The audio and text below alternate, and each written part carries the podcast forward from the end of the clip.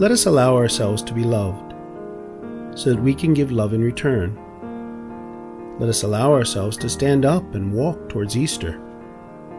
Then we will experience the joy of discovering how God raises us up from our ashes. Pope Francis, Ash Wednesday Homily, 2020. Today is the solemnity of the Annunciation of the Lord.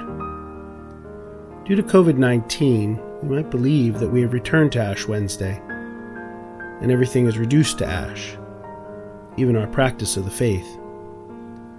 Our daily lives have changed or are changing in ways never seen before. But we Christians are people of hope hope in God who provides. With the message of the angel Gabriel that she had conceived the Son of God by the Holy Spirit, the life of the Blessed Virgin Mary changed in a way never known before or since.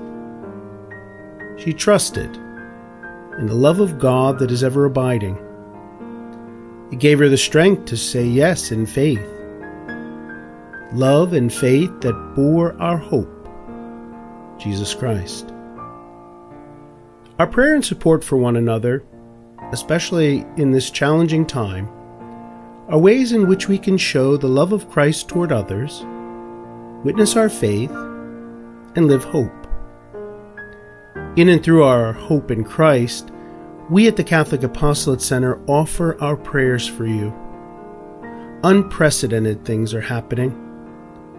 While we are being asked to physically stay apart, we can all be connected through technology, but also through the Holy Spirit, who connects us all, especially in our prayer.